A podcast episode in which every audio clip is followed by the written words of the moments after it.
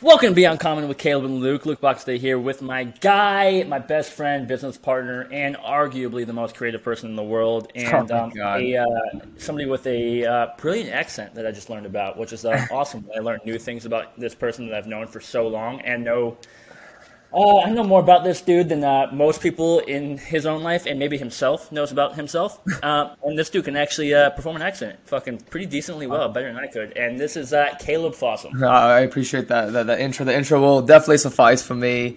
Uh, I did. I worked. I worked Comic Con this weekend, and I was a noble knight of Rafton um, from Antatal. That was the role of my character, and uh, I I've had uh, I've had a hard time losing the accent as well as uh, I actually went to Starbucks and ordered in my accent on accident, and uh, didn't even realize. In your accent on accident, huh? Yes. Okay. I, I, what's funny is that we, we spoke about this before. We pressed. We spoke about this two minutes ago, and I challenged you to speak in the accent the whole time. I said that riff about your accent, and then fucking forgot you were gonna hit me with the accent right away. And I was like, wait, what? Oh shit! Duh, I'm an idiot. So that actually caught me off guard because I'm an idiot, and that was awesome. That that made I my appreciate entire it. fucking day. That Yeah, was it's awesome. very uh, it's very fun. Um, you know, I've definitely fallen in love with the whole um, entertainment industry as far as acting and, and modeling and doing stuff like that because you become a character in a sense, and so once you become that character, you lose all sense of like yourself and like judgment that you'd usually have on yourself if you were just to break out an accent. So the whole time at Comic Con, I was this knight, and I felt like fine, like I was the knight. That's who I was that that weekend. You know, so like you're in that that realm. So it's really cool. Comic Con was actually pretty nuts too. It was crazy because I'm not a huge like comic book um, guy. I like Marvel movies. You know, I got started getting back into that and stuff, but I'm not like a huge fan. You know, Yeah. um, Yeah. but it was still a really really cool experience and just so much cool art, people, costumes. I didn't have one bad um, interaction with a person the whole weekend. So. Um, Yeah, and the cool thing about about like that like type of environment, which I've never been to, and I've always wanted to go Comic Con because I, I am that type of nerd. Like I don't read comic books, but I've seen fucking every superhero like show and Yeah. movie. Um, like super dweeb when it comes to all of that. Stuff. is that you get like two people. You get the people that are actually afraid of who they are and they dress up to kind of escape, right? Mm-hmm. Which um, you know, which is hard, and I'm sure a lot of people like that were doing that, and because it was a place they felt safe, secure, and comfortable. Yeah. Um, and then you get the people that are so fucking comfortable with who they are they don't give they a can shit. do that. Yeah. You know that they, they can go all the way and have these crazy intense costumes where like probably eighty percent of the people like judge them of like Yeah. like fucking weirdo. And that they're the person who's like, no, bro, like I'm cool as shit with myself. Like you being uncomfortable call me a weirdo makes you the fucking weirdo. Yeah, actually. Like, bro, I'm good. Like I, even though these green antennas are sticking out of my fucking head, hey, I'm, I'm having a good time, bro. I'm I'm I'm good. Especially at a place like that where I feel like there is literally no judgment because you just see some outrageous shit and respect, you know, whatever outside of comfort zone people get. And there was some insane costumes, bro, like Oh, insane. Yeah, yeah, yeah. I mean, full ass samurai costumes. Yeah. and, like you know, Yeah. the joke. One dude looked just like Heath Ledger. Like, full, I mean, it's just it was uh it was sick. And there's all kinds like anime, Marvel, DC. Um, I mean, somebody dressed up as the the kid from Up. I mean, there's just I mean anything Disney. I mean, so it was pretty cool.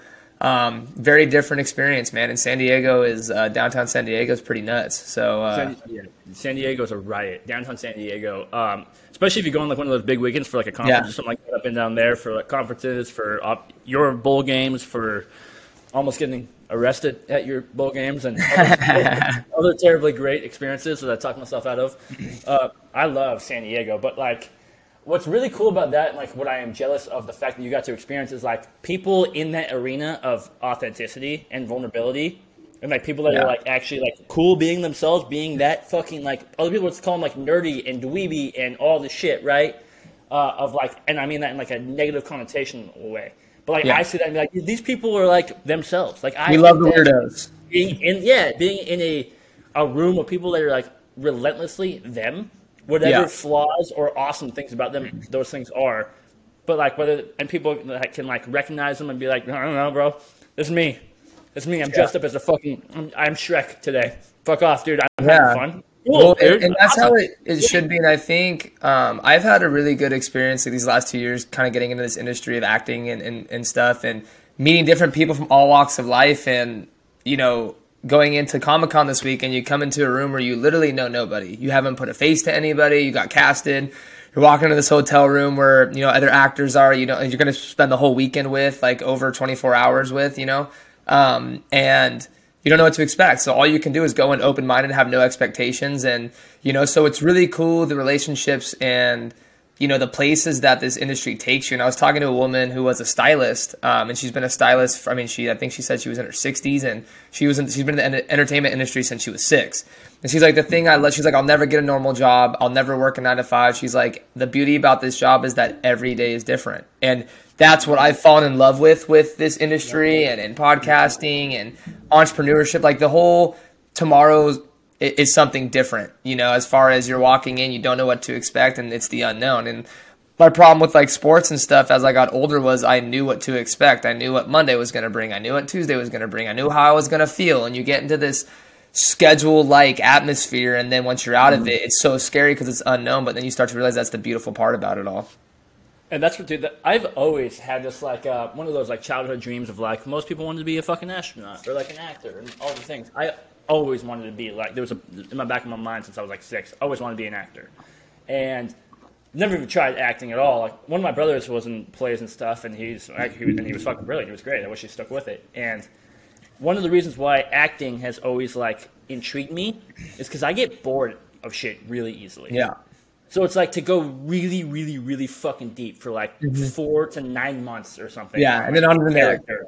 Mm-hmm. And then boom, you're someone else. Like that sounds so fucking cool to me because again, yeah. in life you're supposed to try all the shit and do all the shit. So if you can try a bunch of different characters and be those people, even like fake live that life, mm-hmm. but you get to experience, be like, ah, I don't know, I fake lived this life and that was intriguing. So actually, what if what if I actually like become this person right now in my own life, or like, hey, I was this person on like in a show or on a movie or like in a play, and actually like that person sucks Cool. Yes. Now I know. I never want to be that person. Like, exactly. Even that, at least, it gives you some like you get to dip some toe into like seeing who who you would maybe want to be. Well, yeah, I think it gives you perspective and you learn about yourself. And you know, it's crazy. Is I can totally so I've gone to like you know shoots and stuff and you know commercial whatever the case is and it's been like 10 12 hour you know some long days but this weekend was very long and it was three days in a row so it really felt like we were on a set you know, like yeah, my first like I feel like a real set of like um, continuous days. I guess I haven't been on a set for more than like one day. You know, a day rate, and um, so you kind of get into that where you show up and you get into character. It was kind of a, it was just a new thing for me.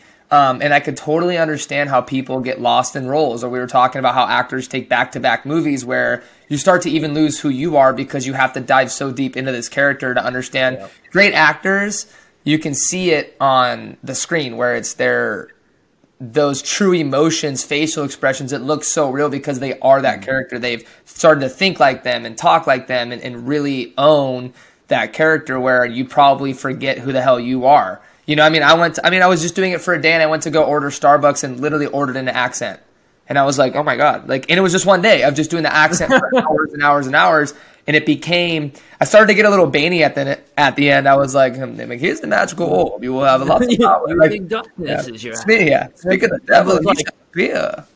Yeah. You, walk up and order at Starbucks. You yeah. think darkness is your ally? And I was like, born in the darkness. I don't know, man. Like taller grande, bro. I don't know. Yeah. You fucking tell me, bro. Oh, yeah, we have we have dark coffee. That's about it. Yeah, I don't know, man. Like the but, fuck do you um, want from me, bro? I don't get paid enough for this shit. but, oh my god, I can't imagine the people that are just in San Diego seeing Comic Con. You know, like yeah, seeing no, people walk you, oh around oh and. Um, but you know, uh, long story short, like, if somebody's rude and totally cut you off, but also okay. one quick thing: if somebody like is rude to you, dressed up, and you're like, bro, you you look like Super Mario, bro. I can't take you seriously. Like, exactly. What are you gonna do? Crash your fucking go kart into me? Fucking get out of here! like, is. What? It is trippy, and it is it is funny too because people don't people don't know. I'm in a whole other world where I've never met these people. They don't know, you know, and that's what I think is cool too is being surrounded by new people all the time. It honestly gives you your own confidence as well because people are like, "Is that your real accent?" And I'm like, "Oh fuck, do I have a good accent?" You know, like because yeah, yeah, yeah, yeah sure. like you know you and Minnie, and so it's like you guys yeah. know, you know what I mean. So it's like as soon as you step out of those comfort zones and try things, and what it really also opened my mind to was um, everything is subjective in this world. Like everything is subjective. Everything is just opinion based as far as like what oh, people yes, think are good. movies. Yeah, like, Yeah, you know, movies or food or like anything that's done ever. I mean, it, even sports, like it's subjective. Some people like the way certain people play, some people don't. Some people like the way McGregor sells fights. You know, it's just everything's an opinion. And I think that's the hardest thing about life is like, and we take it so personal, is like we think what one person says is it. We think that like that's what this is. But, you know, you I can have 10 my whole thing with like, you know, being recruited and going through sports was it only takes one you know, and so you can get a thousand no's, but if the one coach likes you and offers you a scholarship, that's all you need. And I think it's it's all subjective. And I think being in this industry, it's kind of made me be more open to that and and learn to not take things personally because everybody has a fucking different outlook, perspective, and opinion on life. Hence, be uncommon. You know, so um, just a crazy little thing that helped me out this weekend. You know. Yeah. The, uh, You'll get this email soon if you haven't yet, and uh, from my personal email list because I know that you're you were like the first person to go through it, so you're getting a bunch of my like automations before everybody else. Yeah. And one of my emails uh, is uh, there's no scoreboard. Yep. Which is basically, have you seen that one yet or no? Yeah, it, I it, it was out about like there's no right or wrong, pretty much, right? Yeah. Mm-hmm. Okay, nobody fucking knows what's actually yeah. right or wrong. Exactly. Like, you you don't like three put three three plus three is six. Like, yeah, okay, that's like a fact. Like, that's a statistical fact. Yeah. Cool, easy. That's not what I'm talking about. Like, right or wrong decisions, choices. Yeah. That's why, like, I fucking detest when people talk about like the mistakes they've made. Mm-hmm. You know, because it's like as long as you didn't kill somebody or like nobody got like physically their life harmed or ruined, yeah. like you don't know if that was actually a mistake or not. Yeah, because down the road it could lead to something. It could lead to so much yeah. more. You have no fucking clue. So like that's green light. Also, I'm gonna. It's gonna for sure be one of my next uh, tattoos. Is there's no scoreboard. Yeah. Because there's no scoreboard in the sky, and like for me, I think about that idea and that concept, and it's liberating. It fucking excites the shit out of me. Mm-hmm. But I, I know so many other people that that terrifies. That it's so scared because they need some assurance. Yes. Which it's like doesn't make me better or them worse or them better or me worse at all. It's just like one of those things. Okay, realize that, and especially if you can if you can figure out when you're speaking to somebody, especially when you just meet somebody, how they think about that scoreboard in the sky if it were to be there. I mean, about the idea of like if they're totally mix it up. If you could speak to somebody about there not being a scoreboard in the sky, and like that idea, and see what their reaction is. If you can see if like if it's like, all right, cool. I'm I'm actually really cool with not there not being a scoreboard in the sky. Like mm-hmm. I, that makes me feel good. Yeah. Or if somebody gets like, no, I need to know the answer, it actually will help your approach with that person, whatever type of relationship it is, whether it's a friendship, a business, re- professional relationship, a romantic relationship, just uh, a, any type of relationship. If you know that answer to how they think about that concept, it will help you endlessly because that's one of like the one, two, or three th- biggest things I've ever like thought about when I've ever met somebody. Is how do they how do they answer this in their head? Yeah. for some reason because I, I have those thought filters which i've also spoken about in the emails of like I, I have to have thought filters like simple blinders yes or no type of people in my life of like this is the concept do you think this way or this way mm-hmm. cool i know how to speak to you now on you yeah know? yeah so like the scoreboard in the sky is something of those things where like uh, without naming names because I don't want to like embarrass people for being on the other side of me, even though it shouldn't be because they might be right and I could be wrong, and we'll figure that scoreboard in the sky after we die you know, not now, mm-hmm. um, who is so complete opposite, and it's a person I love, I love dearly in my life. It's a person really, really close to me, and they are so 180 from me, where it's like, no, no, no, no, no. I need to know if it's right or wrong. Yeah. I need to know if I'm making the right choices. I need yeah. to know if I'm making the right decisions. Like, I can't make mm-hmm. a mistake. Yeah. And me, I'm like, mm, that te- sounds terrifying because I don't know. I feel like I've made like a, a billion choices in my life, but like I won't even call them mistakes. Even like I don't know. Like I fucked up plenty of times. Sure, we all have. But like yeah. calling them mistakes, I don't know. There's no fucking scoreboard, bro. Yeah. don't mm-hmm. fucking know if it's right or wrong until I die. Yeah, I used to really be on that as That's far as like, welcome to my TED Talk. but I used to really relate to that because I used to always want to never make a mistake, and all through football it was all performance based and showing up on time, never being yes. late, being the yes. walk on yes. mentality, just very performance based, you know, extrinsic motivation um, and like, I think what the cool part about that whole spiel you just did was you could look at it two ways. Like, yeah, there's a scoreboard of, you know, if you're terrified of it, but the beauty of it is that you could start winning at any point. You know, you're always at zero, so you are always in control to you. start. Look at you dropping fucking bombs on the podcast today. But you know, but, but seriously, it- it's like because I wrote an email. Um, my last email, my sequence I just wrote was about being a victim, and that's like Uh-huh. the biggest thing I fucking hate in this world are victims. I will not be surrounded by them, and like the victim mentality is something um, that people have, and I have had as well. Like we all become victims at some point. We all have this mindset if something happens to us, but it's like who can shed it the fastest and who can keep it off. That's where real growth, real growth comes fr- from. Because I mean, you know, we are humans. We fuck up. We do things right. But you know, the victim mentality defined um, that I looked up is uh, a state of mind in which a person feels helpless and as though the world is against them. It's not my fault, quote unquote. Someone who has a victim mentality claims everything that happens to them is the fault of others. So, long story short, it's pretty much just not taking responsibility for your own shit. And Yep. um, it's it's something that just needs to happen because you're. I mean, there's definitely things that that we're not able to control. Bad shit happens, right? Um, but being able to just take responsibility for the choices that you do make, right or wrong, or no scoreboard, whatever they are, is just a huge part um, of growth. No, absolutely. And that's, this idea of the victim mentality uh, hits so uh, personally, deeply, and to my fucking core because uh, uh, people in my life that I've gotten to the biggest, biggest butting of heads, disagreements, arguments, um, some of them being family, some of them being like direct family, uh, some of them being friends, is this, I, this exact idea of nothing's ever my fault. Except the way that they fuck up ends up like actually harming the lives of other people, not just their Yes. own lives. Yes. So then it's like, all right, if you're fucking up in a way, again, even though I just said there's no scoreboard, but if you're fucking up in a way that like harms your own life, Well, there's a scoreboard for you morally. There, is, like you have Yes, your own scoreboard. Exactly, exactly, Right? exactly, Okay. exactly right. But like, say, say for example, if uh, you are somebody who, um, at first you start drinking too much, right? At first, it affects you only. Like you wake up hungover in the morning. Yeah. You wake up hungover for work. At first, right? Like that. At first, that's what happens. But it starts to I don't know. affect people right away.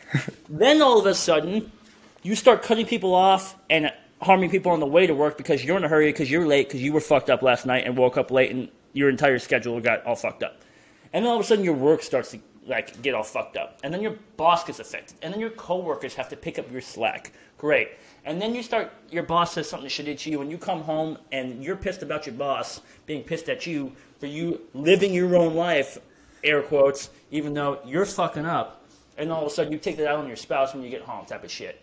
You know, I, I I've seen those things happen in my friends' lives all the time, and the thing about it is, when you start to realize that fault is fucking useless, the idea of whoever's fault anything ever is, is fucking irrelevant. Ninety nine point nine, but actually hundred percent of the time, fault is almost always the fucking dumbest thing in the world to focus on because things can be other people's faults that affect your life, right? Yeah. I have had people in those that exact situation I just described that affected my life. It was their fault technically that I wasn't happy in that moment. Cool.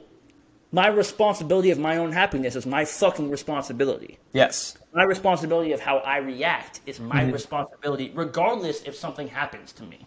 If regardless of what that person does, regardless of anybody's again more air quotes fucking fault anything ever is, Yeah. it is always your responsibility to figure out how to deal with that shit and live a life that you enjoy that does not fucking harm other people.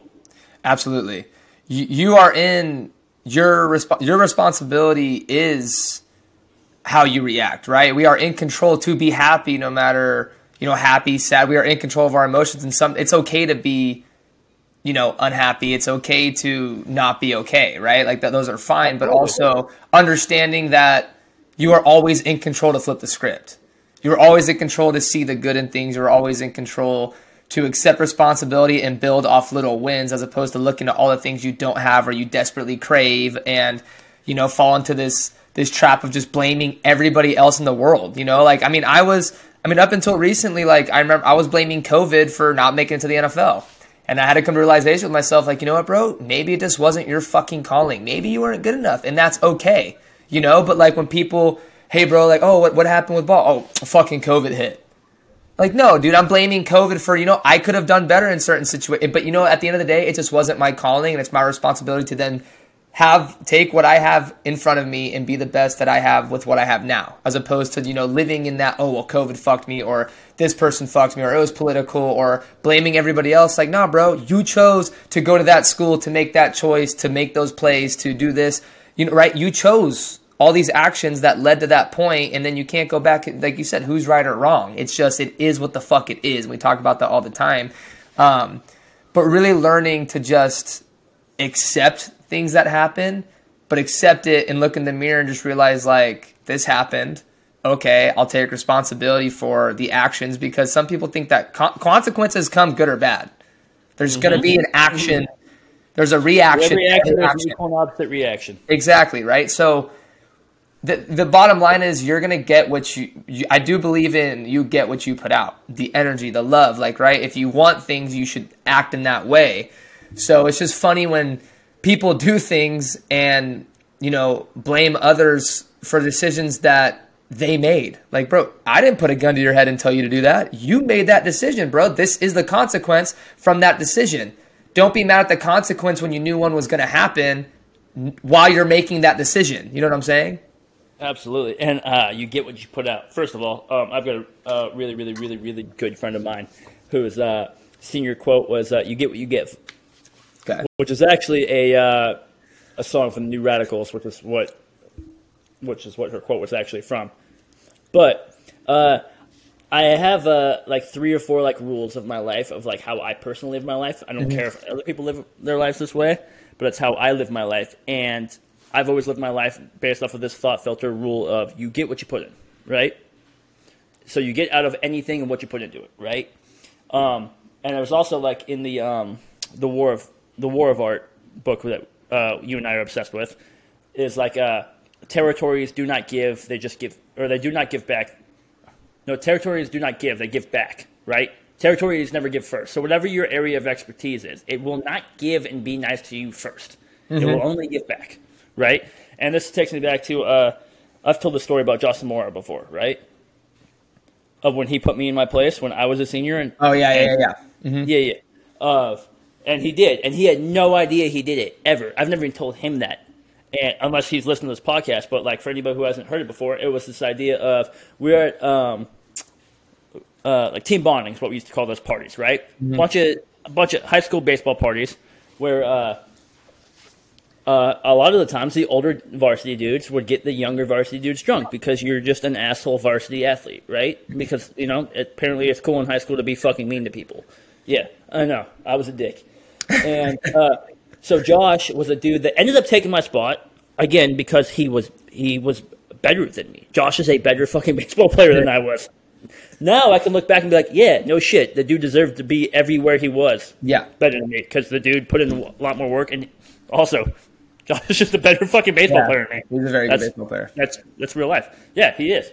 And but uh, so one time I tried to make him drink, knowing that we had some stuff. Not the next day, the day after. A little bit was in the back of my mind, like I don't know, maybe like maybe he'll be a little hungover and I'll I'll look better the next day, like because I can handle my shit. Horrible, yeah, horrible yeah. thing to do. Yeah, again, uh, it's terrible. I I was. Yeah, but you're you're also being human, and you know, yeah, yeah, for sure, whatever. For sure. So it's and I always looked out for him, but also I always looked out for myself first, right? Mm-hmm. Um, again, but also I was 18 and being a dickhead, and then he literally re- refused to drink on var- in front of a bunch of older varsity people. Which for me, I was like, all right, that takes nuts. All right, cool. I didn't refuse it when like any yeah. even when I was a freshman when varsity dudes offered me a drink, I was like, I don't know, yeah, sure, yeah, you're where I want to be. This is what you do, cool. Yeah. And he was like, no, man, you get out of your body what you put into it. And I was like, whoa, what? Body what? How are you three or four years younger than me and fucking know that? Like, yeah. I don't know. What? And it fucking that that was I was 18 when I when I learned that from somebody younger than me. Mm-hmm. That you you know that like X equals X, and what I mean by that is that you get out of shit what you put into it. Yes, which is literally comes fully back to the idea of this podcast that we're talking about now is fucking responsibility. Yes, what you get out of anything is your responsibility by what you put into it. Absolutely, it is nobody's fault what you put into any or what you get out of anything besides your own. If you want to blame anybody, if fault is always a blaming game, right? Yeah. If you want to blame anybody, if you want to place fault in anybody, it's always yourself. And which is why this topic of fault versus responsibility comes from Mark Manson uh, and the subtle art of not giving a fuck. He, he talks about it a lot, and so does Will Smith. Uh, he has quite a few videos on this. But actually, uh, Jocko Willink, the uh, Navy SEAL commander, um, has a book called Extreme Ownership. That when I read it, it fucking blew my mind because it's just like, and it's made my life so much simpler and easier and better. When every single thing, every single thing that ever gives you any negative reaction, if you just say, "This is my fault and responsibility," if you just take it yourself, take it on yourself, Yeah. it just makes everything so much easier. Yeah. It, it, it really does. thing. Because you, you start to give energy into people and things that don't deserve it when you're blaming, first of all, you're giving them power, first of all. And I think the thing that people forget that we can control is our intentions and our focus. That's like two of the biggest things that I've been learning. Focus It's is like, a good one. well, we can control our focus on what we're focusing on, right? Like, okay, something bad happens. Okay, shit, shit, shit goes wrong, right? Um, what do I have in front of me? What do I have now? Like, start to analyze that way as opposed to, fuck, this is gone. This is like you're focusing on the negative and you're staying on that vibration as opposed to just switching the focus and going, okay, that happened. That sucks. How do, where do I go from here? How do I go up? What, what good do I still have to work with? What do I have to work with to get to where I want to go now? Right. Um, and a crazy thing, I'm reading the 12 rules of life and just the timing of, of things is impeccable. Right. And I was, uh, reading uh, yesterday, and this quote came up from Jordan B. Peterson, and he said, Not everyone who is failing is a victim, and not everyone at the bottom wishes to rise. It's the easiest easiest path to choose moment to moment, but hell in the long run. Right? And it's like um, pretty much just talking about like people sometimes love being in that victim mentality. Like that's comfortable to them. Is being in that victim mentality, pointing fingers, blaming others because that's what they know. That's where they feel comfortable because they're too scared to own up to their own shit. When in reality, if you just take it, own it, and move on, everything gets better. And so it's just a crazy concept of, and, we all get into this mind where we think that things are happening to us and it's the world's fault and all this kind of shit. And it's easy to feel that way. I've definitely felt that way before. I do several times. Like it's it's easy to jump into that victim mindset a lot and be stuck there. You know what I mean? Like shit's and it goes fucking. Shit, life is hard, man. It's not for the weak, and that shit's gonna happen. You know what I mean? Like, and we're not perfect. What You you have gonna no idea what you just fucking did in my mind just now. Why did you time out? Why did you say life is not for the weak? um, I don't know. I mean, Because I was about to quote something that has another quote very, very similar to that, which I'm also going to get tattooed on me because I, I, I hear quotes from TV shows and movies and I get them tattooed on me. That's what I do. yeah. Um, and books. Um, you know, I'm a walking fucking piece of word, word art. Um, Love that. why did you say life is not for the weak? because you have it's in order to to like life is fucking hard it's not for the weak like you have to be strong to go through life you're gonna like the only thing fucking promised is the unknown and it is bad shit you know what i mean like shit's gonna happen we live on a fucking floating rock like we always talk about nature we can't control i mean we try to build as humans build around and control all this shit but if a fucking earthquake happened and sinkhole. You know what I mean? Like there's just so much uncontrollable shit. Like shit's gonna go wrong. It's inevitable that bad shit's gonna happen. So it's not for the fucking weak. You have to be resilient. And taking responsibility is hard. And and not being a victim is hard because it's easier just to blame everybody else instead of just taking on your fucking self and owning it. Like, you know, fuck, I fucked up, I'll do better. And it's something that I think where sports teaches us and all kinds of different stuff, but it's fucking hard, man. Nothing and nothing in life is easy and comes easy. It's the people that you know. I watched a True Story, this that new Kevin Hart um, show, and it's fucking amazing. He killed it. He's a great actor. Um, the storyline is awesome.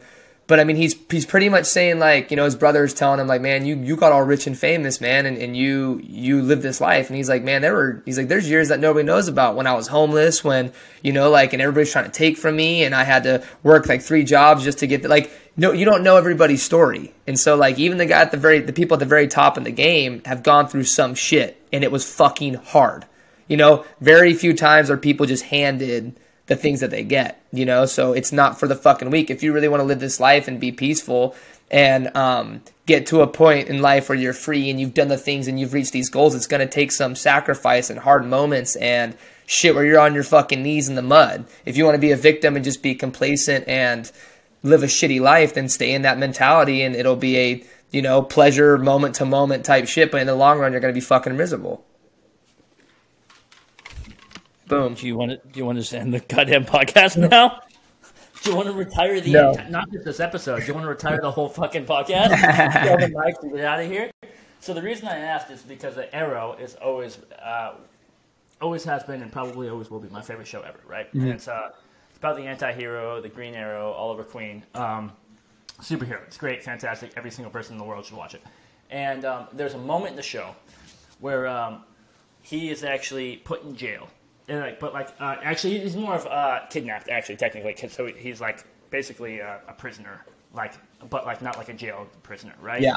Um, and uh, the person that takes him shoots him in the stomach, and then hands him a uh, dish with like uh, a shot uh, and um, a rag and some uh, pliers and something else of like uh, you you can live if you perform surgery on yourself, but it's easier to die.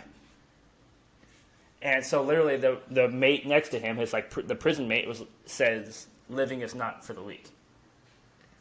It's not.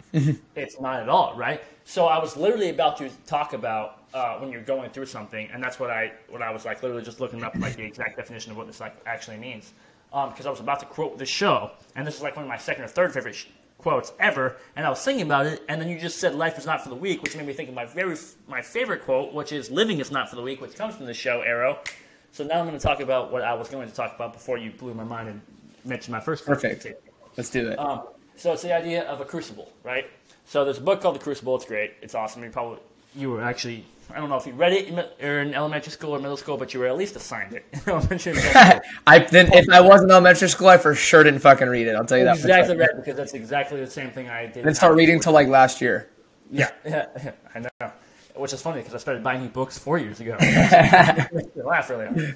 Um, but there's the idea of like uh, generally there's people people believe there are two people that go through a crucible, and this is me like misquoting something from this idea concept from uh, from Arrow.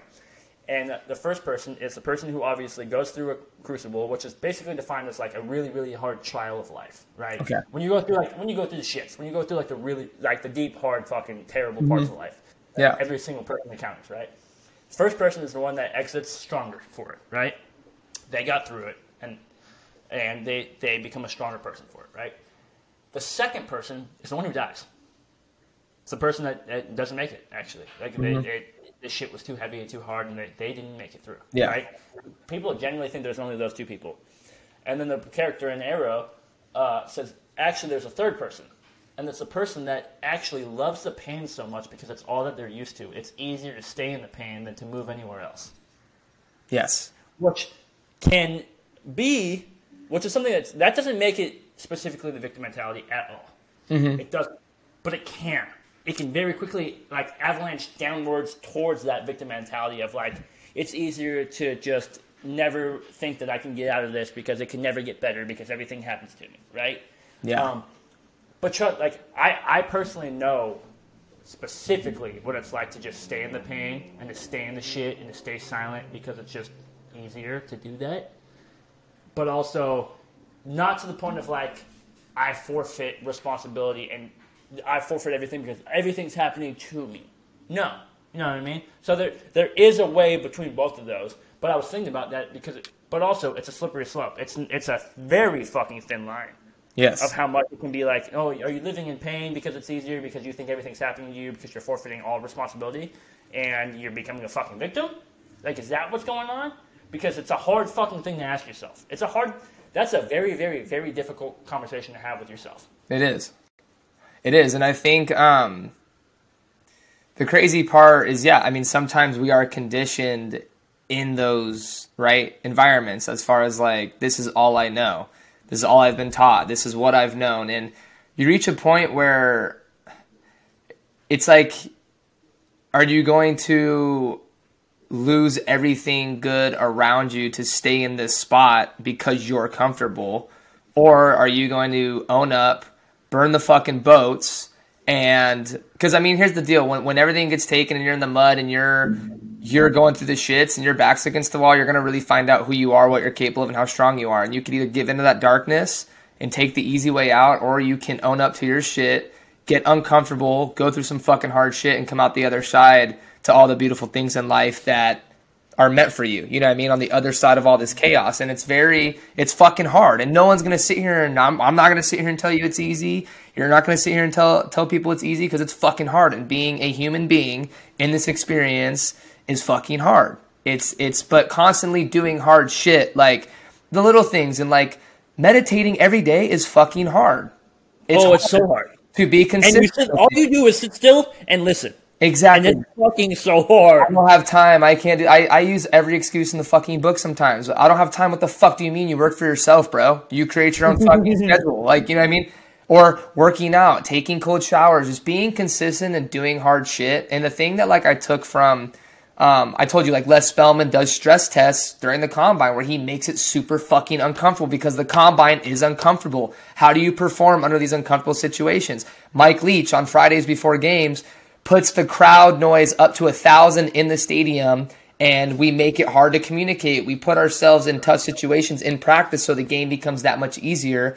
And it's the whole David Goggins thing of callousing your mind, right? And mm-hmm. building your mind up to be able to take the hard shit because it's fucking hard, you know? And so I don't know, man. It's it's it's easy, like we said, to fall to this victim mentality, especially if that's all you know. Um, but the thing is, you're gonna reach a point where you have to take the look around and look in the mirror and be like, is this how I want to live my life? Is this my existence? Is this my the value I'm going to bring to the world while putting others in, in hard positions and hurting others and taking from others and all because of my actions and my mentality instead of just owning up, going through it and making the necessary changes so you don't keep making the same fucking mistakes. That's the biggest thing with the victim is you're going to keep putting blame on people and not fix it so the same shit is going to happen over and over and over again. Insanity, you know, doing the same thing over and over again and expecting different results. And it's that's what the victim mentality is. If you never take responsibility for it, you'll never grow.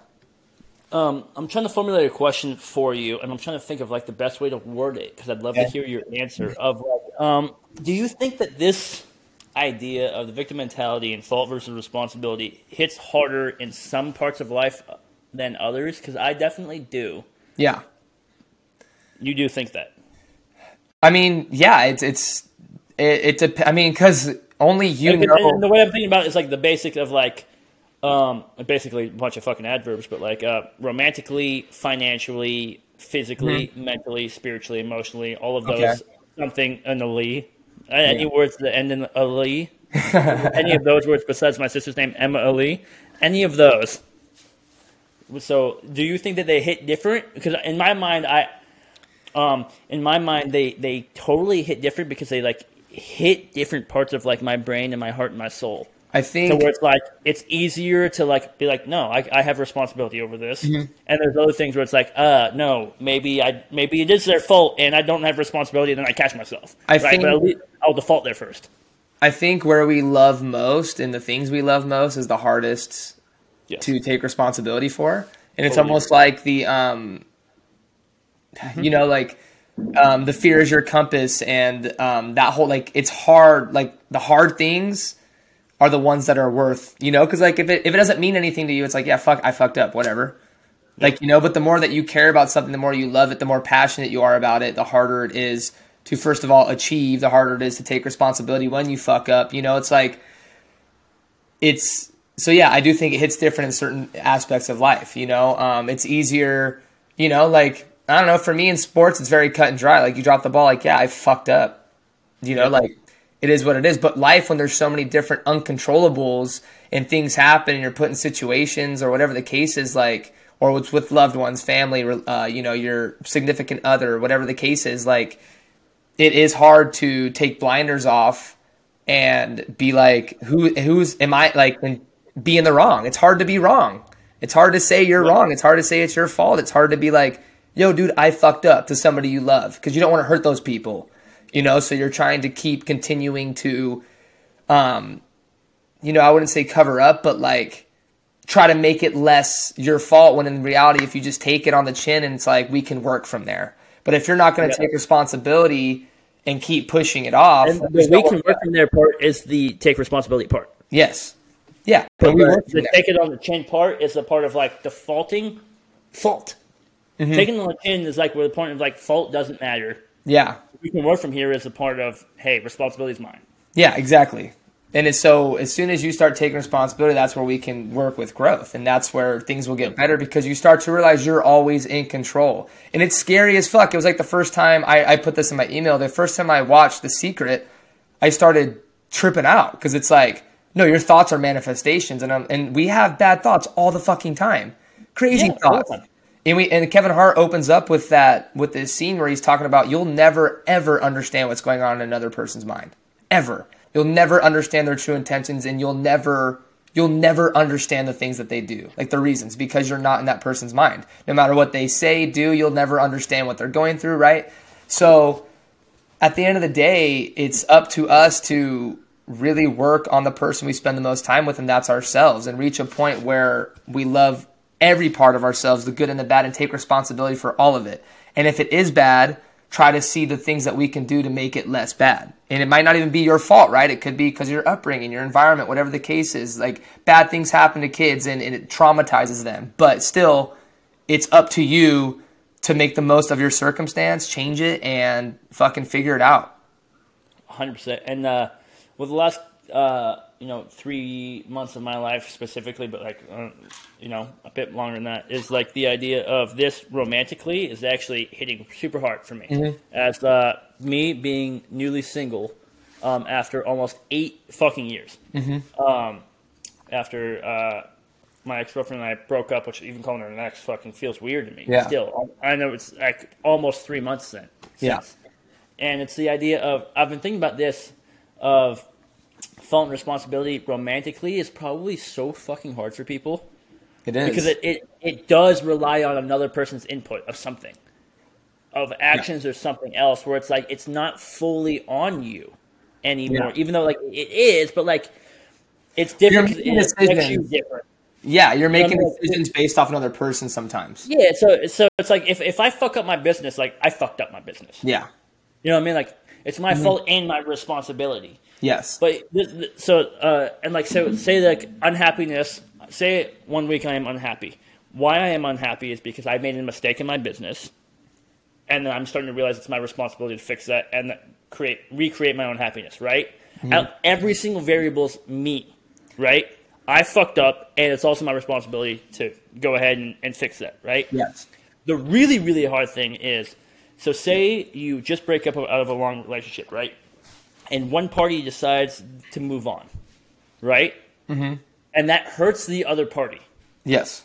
That's where shit gets really tricky, right? That's where, like, oh, fuck, emotions and feelings in life fucking suck sometimes, right? Yeah. Yes. Or you, what's even worse is that you think that somebody else is, like, maybe moving on. Like, you might misread something because social media fucks us all up and you see Yeah. a picture or an Instagram or a Snapchat or a thing or Yeah. anything happens, right? But like that person caused your unhappiness for that for that day, right? It it technically, if we're if we're placing fault and blame, it's their fault. You're unhappy, right? The worst part is realizing, uh, and you go, yeah, but it's not their responsibility to make me happy, though. Exactly. My fucking Exactly. responsibility to make me happy. Exactly. That's that's where it's one of those things where it's like what everything we're saying is still true, but I'm recognizing it's fucking far more difficult to take that responsibility and, and continue it and make yourself happy again, right? That's- because you can do things, and this is what I've, I've been introduced to this uh, for the first time in like literally eight years. So it's a thing I'm like it's top of mind right now of like she can do things or I can do things that hurt me or hurt her, right? Um, like I can do things and they can hurt her, and she can do things and they can hurt me. yes. But I, I know me, and I, I know her too. We will never do things to intentionally hurt each other. yeah, you're just doing what's best for you. So it's it's fucking fascinating because it can still hurt almost all the same, right? Yeah.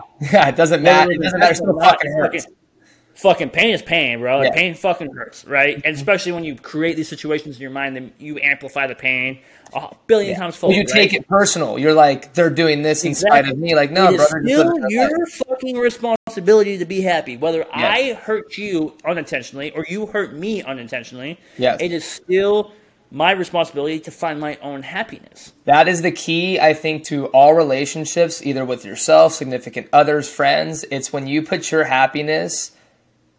Uh, how do I put? If, if you give somebody else the power of your happiness, or you put your happiness in someone else, and it's dependent on somebody else, a friend, a little brother, your dad, whatever the fucking case is. If you put your happiness, if you depend on them for your happiness, you're fucked. You're, you're setting yourself up for failure. Because at the end of the day, anybody for any emotion, basically. Exactly, exactly. So relationships and where real growth comes in is when you realize you have to do things necessary for yourself to be happy, and in result of you being happy, we have a happy relationship. We have a healthy relationship. It's you have to work on yourself first. Yep. You have to be the best version of yourself in order to be the best partner, to be the best friend, to be the best son, to be whatever the case is, right? Like you have to be your best version, fill your cup. Because if you're half that, it's that's where resentment comes in. When you're like, uh-huh. oh well, I did this for you, and it's like, well, I didn't ask you to do that. You made that decision. If that doesn't make you happy, you shouldn't do that, right? Do what's best for you always, and that's where it comes up. If you're going to compromise for a relationship, you have to understand that you did that. You made the decision to compromise, and you can't be mad at your partner you know, for taking advantage of your comp- of your compromised self. So at the end of the day, I feel like as long as you aren't compromising yourself, your true passions, your true loves, and everything that makes you you and being authentic and continuing to grow as an individual, then everything else will just fall into place. Yeah, and this is actually uh, this make me think about uh, romantic and relationship stuff, but also all sorts of things of like uh, people who going back to the scoreboard of like uh, keep score of uh, friends who loan each other money, friends who do things for each other. Yeah. Okay, parents who do things for their children. Yes. Right. Mm-hmm. If you have somebody that keeps that score in a way to where they they Leverage. that score over you as leverage to make you do things later. Fuck those people. That is a transactional professional relationship, and that is it. That is a 'Cause, like, narcissistic. in, in, a, in a professional relationship, sometimes like Yeah. That, that transactional shit is like how business gets done, and I understand Absolutely. that. If both parties are fully aware that this is what the relationship is, yes, yes, it's But if it's, professional. yeah. if it is your significant other or it's your fucking parent, mm-hmm. Yeah, if shit like that happens, no. Then it becomes awkwardly transactional. It's no, it's Like, no longer now- now unconditional. It's no longer unconditional. It's yeah, exactly. And then it is a conditional relationship, and conditional relationships are often only professional. Eh, because it's it's performance based. You Exactly. keep doing right. good for me, you know, it's all good. But the moment mm-hmm. that something bad happens and you want to hold that leverage over the head and you want to make people feel bad, that's when that's when the real shit starts. That's when you can't just own like, hey, bro, you made that fucking decision to do that thing for somebody, right? Like I, the thing like with our friendship, like I owe you money. Yes, I am in debt to you, but you have never once brought that up, and you continue to still do things to me. and You add it to my tab, but you continue to. But right though, but it's, and I know I know that it's it's unconditional. You're not ever. I mean, obviously there's an agreement, right? But it's not ever like, You know, like, like, it's like a million, a million dollars, a million yeah. bucks. And it's like, hey, bro, I don't know. Yeah, exactly. point, at some point, please start chipping away, bro. No, there's definitely levels to shit. There's definitely there's definitely like when we're talking to this for people listening, it's not like well yeah, there's certain cases where it's like, yo, bro, fucking I need my money, right? But it's not like in the sense of it, the intention like, oh bro, remember when I did this for you? And, and strong arming people and holding leverage over people like that's not the way the world works. And if that's how you know like even business wise i feel like if you're just a good person dude it's just good things happen. When you're using leverage it'll come back to bite you in the ass. Someone's going to have something over you if you continuously use leverage over people. And, and this is something where I know both of you have, you and I have both dealt with this of uh, of of parents. Um, specifically, you know, um, I'll say it. Uh, specifically, our dads of like saying shit to us, where it's like, "Well, I did this for you," and you're like, "Thanks for taking on the responsibility of being a father." yeah By the way. exactly Let me remind you, and this is going to sound really raunchy, Who but you fucked mom 25 years ago. I, I, that, Yeah. I now I'm here, bro. Sorry you didn't wrap it up, you, bro. You did that 25 years ago, and I, now I'm a consequence. And stop being mad for taking care of the consequence that you fucking Yeah. created. But it's all your decisions. It's all your you you did that thing And- for me. That's your fucking decision. No one asked you to. And Right. it makes me think about relationship stuff myself because it's like, um, where it's like when it comes to like my past relationship uh, with her, it's like uh, I can't think of a single time in eight years that she ever did something like that. Not a single time where she did something nice and then reused it, pulled that card later. No, that should, it should never happen. But I can think of like I may have done that once or twice. I, I Yeah. can't actually think of the time, but Uh-huh. I may have done that. And I'm now thinking about it more and more. Like I fucking I hope not. And if she can, if she ever listens to this and thinks about it, like I will apologize for it because like what a fucking terrible thing because that's happened to me before. Yeah. But like in a relationship that went so well for basic for almost eight years, she never did that fucking once to me. Yeah. Never also-. But also, and I I was hyper fucking aware because other people in my life did that to me. Well, that, that's that's the thing because if things are happening to you through your upbringing, the relationships that you have, that's all you know. You know, I had like a purging the other night of like I wasn't very. Do you know like the way I treated people prior to like meeting Minnie was it just wasn't like not that it was ever like crazy bad, you know, but I just who I am now, I can never see myself treating the way I treated people, right? And it's like, and all we have is we fuck up and we learn, and that it's to not make those mistakes again. But all you know is what you know, and especially your upbringing. So if that happened to you and you're passing it down, it's up to that person to break that that um what's it like it keeps that uh, pattern it's up to you to break that pattern of the, of the same things happening right to teach something new to teach how to really act and treat somebody and treat people treat your loved ones your significant other in a healthy growth mindset way right? So um, it's up to us right? You can sit there and blame like oh my parents didn't do this for my parents didn't do that to me. Well you know what dude? If you can if you recognize it and you want it to change you'll find a way to change it and it's up to you. Because you know what? You can't blame them because that's all they know too right? So it's just this pattern of shit that it takes people to take responsibility for things and break those patterns. Yeah, and the really hard thing about, especially when it comes to fucking parent relationships, is the fact of like, when you tell someone like it doesn't matter, it's so much easier to argue and say it does. Yeah, yeah, But it's like it, it doesn't actually your happiness, like it doesn't matter if your mom or dad did this or didn't do this. Yeah. In terms of like, regardless if they did or did not, if you aren't happy, you still have to figure out how to get happy. Exactly. I don't like, I, which also makes might make me sound like a like a pompous asshole who doesn't understand life. Cool, great, awesome. If you are someone that just registered that thought that way, great. It's still your goddamn responsibility Yeah. to figure out how to be happy. Yes. And if you getting happy is getting angry at other people to justify why you're unhappy, Yeah, exactly. unhappy. No, yeah, and, and still, at the end of the day, it is still your fucking responsibility to be happy. Yeah. Well, and it's and it's terrible to be around those people of negativity that are unhappy and energy vampires and want to. Because here's the deal: those people, misery loves company, and it is so fucking true. If someone oh is going God, down and they want to pull you down with them and put blame on you and say all the things that you could have done to help them, like fuck you, dude. I have my own life. I have my own life to live. think about personally, misery loves com- loves company. When you're in a shitty spot in life, you know when you're going through the shits because we all go through like phases. Sometimes it's a fucking hour. Sometimes it's fucking six months. Trust me, it can go a lot longer. Yeah. And all of a sudden, you start to realize that misery loves company in like your Spotify playlist, even, and you'd be like, "Holy shit! I'm going out of my way to listen to sad music right now because I'm sad." Yes. Yes. Okay. Today, I decided to listen to more upbeat music. If that des- describes how I've been feeling lately, it's been fucking fantastic. Yeah, it's what's true. I've listened to, as opposed to what I listened to this past weekend.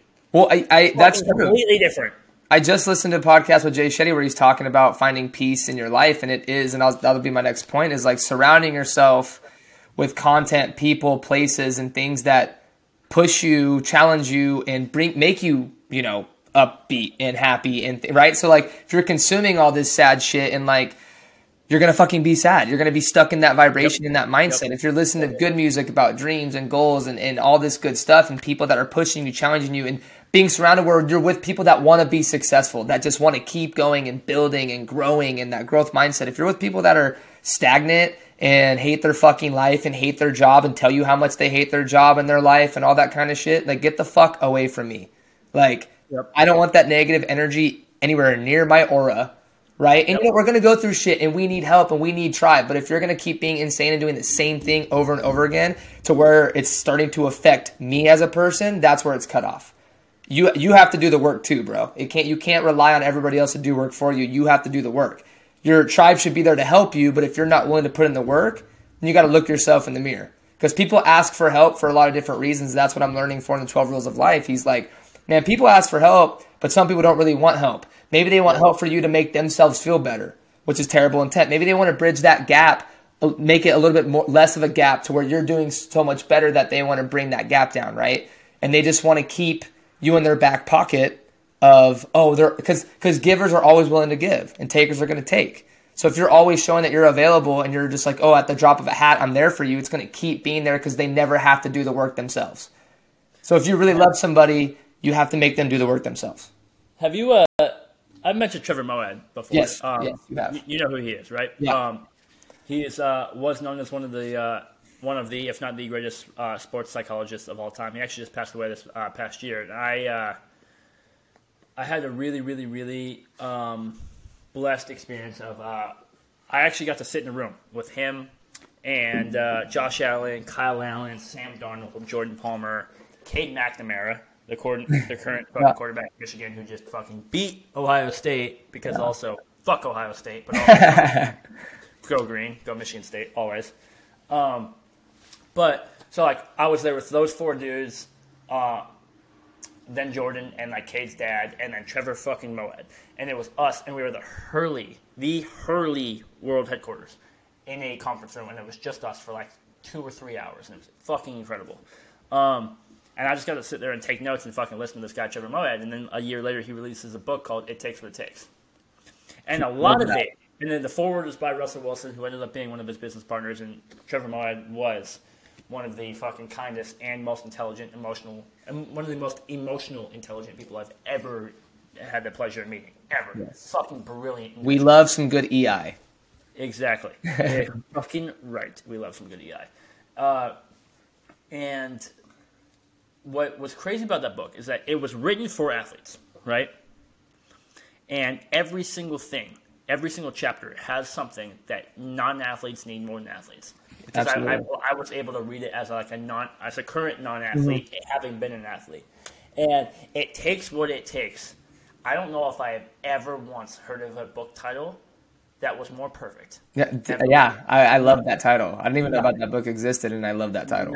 It, it takes what it takes. Because I'm gonna read it now. About, think about any emotion you want to feel ever in the any capacity of your life. Yeah, it takes what it takes to feel an emotion. Yeah, it, it's not going to change whether it is sadness, whether it is anger, right? Whether it is security, whether it is being romantically and physically and sexually turned on. It takes what it takes, and it, like it takes what it takes. Yeah. You know.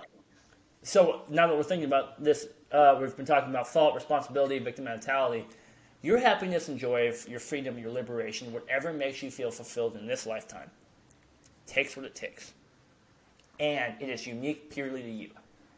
So if you have these weird little quirky shits that you have to say to, to yourself that you have to do, you have this weird routine, maybe you have this meditation, maybe you have this woo woo shit that people make fun of you for, maybe you have this weird routine and this weird whatever. If it brings you happiness, you do not have to fucking justify it to anybody, and your shit takes what it takes. And you don't have to fucking explain it to any fucking soul, even if you are married with children. As long as it does not physically fucking harm anybody else, your shit takes what it takes, and you are entitled to it until you fucking die. Well, it is it is your life experience. Welcome, welcome to that TED Talk. That, that was that was my bomb for the for the podcast. I love uh, that it, it, takes what it takes because yeah, it is true. And, and life is not a one size fits all. You know, it's no, different for everybody. Not.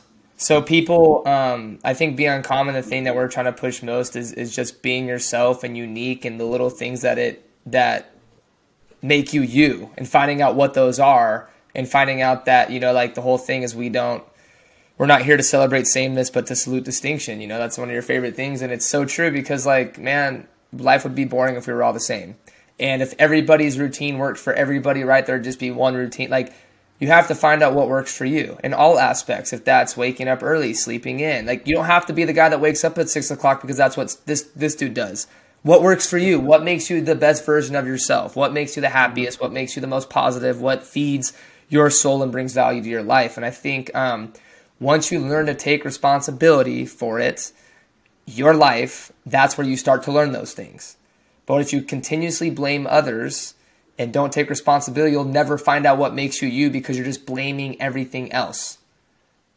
Right? So it's it's just this whole thing it's going to fall back on and I think it's the number one thing I've learned through these 25 years of life so far is stop being a fucking victim. And I've done that I've done that my my life before too like fuck this coach, this guy doesn't see it in me, he doesn't want this from me or he said this and it's it's very easy to take shit personal it is. And it's very easy to blame others, but at the end of the fucking day, you put yourself in that situation. It's on you to get out of it.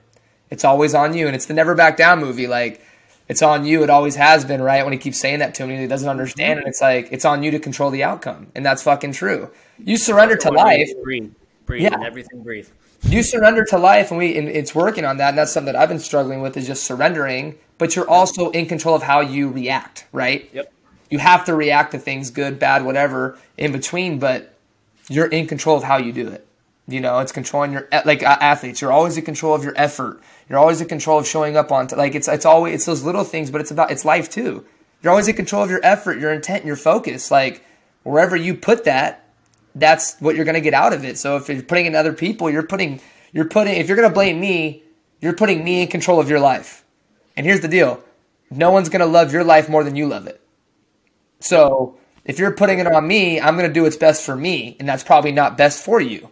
So you should probably take control of your own fucking life. Yeah, and thinking about it, um, this is it's like a really terrible metaphor, but think about it this way. Um, uh, Lauren, ex girlfriend, uh, like for context, but also again, I don't want to like title her that way because yeah. she's Lauren. She's also still a very good friend of mine. She's an yeah. incredible person, and she's a fucking, she's fucking awesome. She's uh, very, very smart. She's well. Yeah, she's wickedly intelligent. That's for fucking sure. Uh, and again, she's fucking great. Yes. But so take the example of uh, every once in a while we used to make my bed, right? And I used to like put my pillows. He said every once in a while.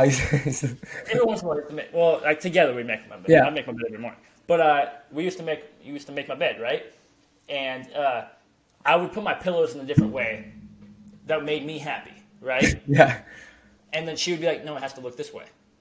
But I'm like, I know that there's two big pillows, but like I never sleep with either of the big pillows on my side. So like I always put both of them this way. She's yeah. like, it doesn't symmetrically look right. I'm like, no, I know. I know it doesn't look right, but it's my fucking bed. Yeah. And I sleep this way. So when I enter my bed, I'm like, you're the only one. You're the only person that's gonna see my bed. I, yeah. You, like, if you can accept it, cool. I, there's nobody. Yeah. There's nobody else. I don't tell you. There's nobody else. But like, this, and it's just like this funny metaphor of like, uh, no, no, no. Everything is in your hands all the time. And as soon as you forfeit anything to somebody else's hands that controls an environment or a thing or a feeling about your own life, you forfeit an emotion that you want to feel. Yes. So it's like if I want to enter my bed at night in a calming manner to go to sleep in the routine and way I want to go to sleep, that is so minimal, right? Just moving the pillows and all the shit, right? But also, mm-hmm. it's like, it is minimal. But if I can fucking do it myself the way that I want to do it and keep everything in control in my hands because I own this responsibility of how I hold my routine and go to sleep at night. Yes. And I'm going to do it my way. As soon as I forfeit that, that's my fucking fault. Yes, it is. And also, while that is still my fault, I'll take fault. It is still my responsibility for being annoyed and then recuperating and figuring it out to go to sleep that night too. Absolutely. And that little terrible fucking metaphor simile that I just played out is the same for fucking anything in life. Yeah. The same I, for fucking anything. And it's not being confused with like um like I love doing things for other people, but it's not compromising. Yeah. I'm not compromising myself. I love doing little things or things that make me happy and um being that person right? But I'm not mm-hmm. compromising any of my emotions or my happiness to do those things because that's where we talk about resentment comes in from friendships, whatever the case is, yep. and having expectations, right? Um, I think a big thing too is over communicating and not expecting. It's like if we just over communicate instead of expecting results, because that's where when you're expecting things, that's where you're setting yourself up for, you know, disappointment. You know, when you You don't expect that over communicates. Can you let me know? a unicorn. Can No, you uh, show but, me? it, but it a- takes a- practice. It, it takes practice to have those conversations with each other and you know with other Yeah, people. For sure, it, it absolutely does. it- it's it's a muscle. You have to work the communication muscle. You have to work it. You know, if you don't ever step up and work it and go through those uncomfortable conversations, you know, you're never going to get there individually, most importantly, but as a you know relationship, romantic or friend, whatever the case is. But Which Um, which is why you and I you and I don't have surface level friendships. no, I was just talking to somebody about that today. Like I'm over the surface level shit. There's just no point. We don't like at all. And uh, like I, there's somebody who I just like re-met in my life actually. Um, that like I met when I was in like uh, seventh, eighth, ninth grade, right? And uh, she's one of those people that like I don't look at romantically at all. Actually, she's but like we connect so deeply as fucking friends. Mm-hmm. Because within 20 minutes of like re-meeting each other like as new people like 10 years later so technically it's like it's almost basically meeting each other for the first time. Almost. Yeah, like no, you're you're a whole other person. Yeah, you know when you're 13 versus 25 it's like a fucking completely different person right? Yeah, and right away right away i'm like this this girl is somebody who's going to be in my life for the rest of my life yeah. because she is fucking cool as shit. Mm-hmm. Also, because I'm, I love like I don't give a fuck what car you drive or like what your favorite color is. Like I'm Yeah. cool. Like it could be red, yellow, green, purple. I don't I don't give a shit. It could Yeah. be fucking razzmatazz. I don't I don't give a shit if it's Granny Smith apple, right? But like, cool. How's your relationship with your family? Why is it like that? Like why why did you pay for this thing? Why deeply? No, tell me more. Why is this part of your routine? Why you wake up and say those things to yourself versus like all of the deep, deep, deep, deep shit that you take responsibility for in your own life? I want to know about because right away, whether we agree or disagree, I'm like, if you can be vulnerable, vulnerable enough to communicate those things with me, we're trying right away. I know right away. Like, you and I are like, and if you're cool with us disagreeing about things, because like you and I True. both disagree with people on things all the time, Yeah. and it's like if we can like respectfully disagree on things and still move forward, You're supposed to. I That's how you learn. Respect that more, right? Yes, that's how you grow. That's how you learn. You're surrounded. If you surround yourself with too much of the same shit, like a growth mindset doesn't need to mean that you agree on everything. But if you're surrounding yourself with people that only think like you, you're never constantly learning. And our whole thing is being relentlessly curious. And I think when, you know, to some things I want to end on is pretty much like the notion of all this shit we're talking about, right? I think when people go to die is they just lose their childlike. They lose their childlike mind in the sense of being relentlessly curious and always learning. When you think you've made it, that's when you die.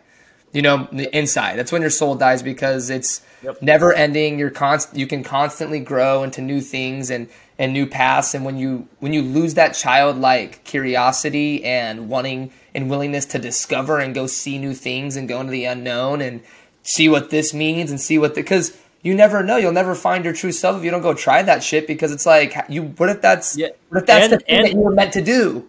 And the willingness to discover my favorite part about that idea is like that willingness to discover can literally just be shit in your own mind.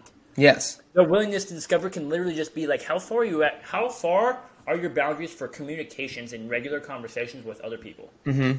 that alone is maybe even more powerful than seeing how far you can physically go how far Yeah. you can travel how far you can do a thing like or any of that shit how far you can actually take a conversation and connect emotionally and deeply with another human being that's fucking way more impressive to me yes yeah if yeah, way you fucking talk. more impressive than what you can endure in anything else Exactly, and I think um, that that childlike and willingness to go discover is just something that um, it's different for everybody, you know, and it's going to come at your own time. And Yep. you know, people make a ton of excuses of, well, I can't just do this. I have a family, I have it, you know. And at the end of the day, I understand there's shit that needs to be done, but at the same time, if you want something bad enough, including your happiness, you're going to figure it out. And I think um, everything that I mean, everything we talk about, like we love the thing is doing hard shit. And I think this whole this whole topic can be summed up in doing hard shit because doing hard shit and getting out of your comfort zone is is the equation for growth.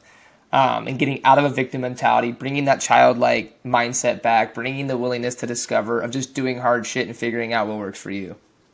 So, and, uh, and again, just to, to wrap it up, of the idea of uh, nothing that Caleb and I ever say, right? Uh, and this is me speaking directly towards towards whoever's listening and or watching, is uh, nothing we ever say we will claim to be easy. No. And even this, this isn't even simple. A lot of times I'll be like, "Oh no, this shit's simple but not easy." No, no, no. Yeah. This is, is not simple, and it is not easy. Pitch this shit's hard and difficult and fucking messy, and it is bland and fucking sucks. But also, cool. That the fault of whoever's that is of how you ever hear that doesn't fucking matter. Whether that's true or not, the truth doesn't fucking give a shit. It is still your goddamn responsibility to continue on with your own life and get the end result you want out of it, regardless if you agree or fucking detest and disagree and fucking hate what we're saying and even hate us. Your your life is still your own goddamn responsibility. It's not ours. If you hate me, I understand that you're projecting the insecurities of yourself, but just know that we love you and um, that we're here for you. And you know, I guess just some things like It's cool. It's like I used to have I used to have opinions too. I used to think wearing gym shorts to high school was cool, and then I realized I was wrong. That's fine. You're wrong. No, but it, it really is, and I, I'm glad you said it because it is true. Like the things that we say, first of all, might not be. You might disagree, and that's awesome. And if you do, please let us know, and, and I'd love us to talk and know why. learn. Like I want to communicate with people more and learn what I can fucking improve on, and because that's the beauty of this whole thing. And Well, if you um, disagree with me, be ready. Be ready for an answer because I want to have a conversation. I'm, it's not. I'm not sitting here taking blows. If you're gonna hit, hit me up, it's a conversation. It's not a debate or an argument at Yeah. all. But it's a conversation. Well, and, and at the end of all this, it's just it's not easy, but it be, it can become easier when you're constantly challenging yourself and doing hard shit. So at the end of the day, it's just doing hard shit, whether that's meditating, cold showers, cold baths, sitting in a fucking sauna, going for a longer workout, um, journaling, like even the stuff that makes you uncomfortable. Mirror work, mirror work is a very powerful thing. Um, just looking yourself in the mirror for a long period of time and seeing what comes up. What do you not like about yourself? Come to terms with it. Start to love it um, and just loving all parts of yourself, good or bad, that you think are good or bad. Because I mean, they make you you. And so when you start to love those things and then just work on the things that you need to work on, doing hard shit, then um, you really start to find out who you are, your true passions, and uh, life gets a lot fucking better. I got nothing more to say. There you go. That's that's the tweet. that that that is the tweet right there. Boom. Game over. Um, you got anything more to say? Otherwise, I'm gonna wrap it up because you just dropped the hammer. That's all I got. No, um, I just I love doing this stuff. I love um, podcasting with you. I love talking about life. I love getting deep. So if anybody's listening, I mean, all I ask is that you you know just share this stuff. Um, reach out to us individually or at the Uncommons. Um, give us questions, hard ones. You know, get deep and um, fucking do hard shit, bro. Yeah, uh, the best part about this is that we, Caleb and I, are both entering this phase of our life where um, we've had these conversations for years now, and they're only just getting amplified and better and deeper. Yeah. And now, basically, what we are doing is just fucking hitting record, and then him and I are having these conversations. And uh, respectfully, you're just listening into the thoughts in our head and how we look at life and how we think, and. Um, but it's a lot more raw and vulnerable and authentic to like who him and I are. And we're not just speaking directly to a positioned camera to perform for you. It's more of a hey, we're fucking talking as boys and dudes that are just trying to figure this fucking life out like you Yeah. are. And uh, this is this is how we think at the moment. And our shit can definitely change when we're given better and or and or new information. Um, so that's kind of uh, the new the new direction, the new wave of uh, the Be Uncommon podcast. But more than anything, thank you for listening today. We appreciate you. Luke Box. Boxday here with Caleb Fossum. Again, the, man who is way more creative than me, but better also Not true. with Not true. Way better with accents than I could ever be. um, but that's really all I appreciate say. Appreciate you. Thank you. Yes, sir. Have a great rest of your evening. Enjoy it, and uh, the power is yours. You're the worst.